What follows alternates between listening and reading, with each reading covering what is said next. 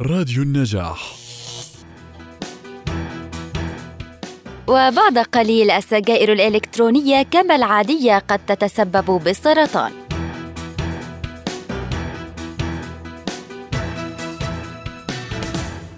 يبدو أن المدخنين الذين يلجؤون إلى السجائر الإلكترونية بدل العادية التي أدمنوها لن يكونوا بمعزل عن الأمراض التي تتسبب بها السجائر العادية، فقد أظهرت النتائج الأولية لدراسة حديثة أجريت على الفئران وعلى خلايا بشرية في مختبر أن تدخين السجائر الإلكترونية يمكن أن يزيد من خطر الإصابة بأمراض السرطان والأمراض القلبية الوعائية.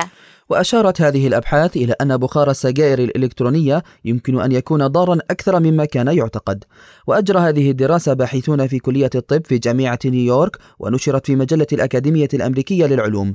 وتعرضت الفئران لهذا البخار على مدى 12 أسبوعا بوتيرة ومدة توازي ما يدخنه إنسان من سجائر إلكترونية في عشر سنوات. وفي آخر هذه التجربة لاحظ العلماء وقوع ضرر في الحمض النووي لخلايا الرئتين وأيضا القلب لدى الفئران وانحسارا في البروتين الذي يقوم بإصلاح الخلايا في هذه الأعضاء. كما لوحظت آثار مماثلة على الخلايا البشرية المستخرجة من الرئة والتي تعرضت في المختبر للنيكوتين ومادة مشتقة منها تسبب السرطان تدعى نيتروسامين وأظهرت هذه الخلايا عددا أكبر من الطفرات السرطانية.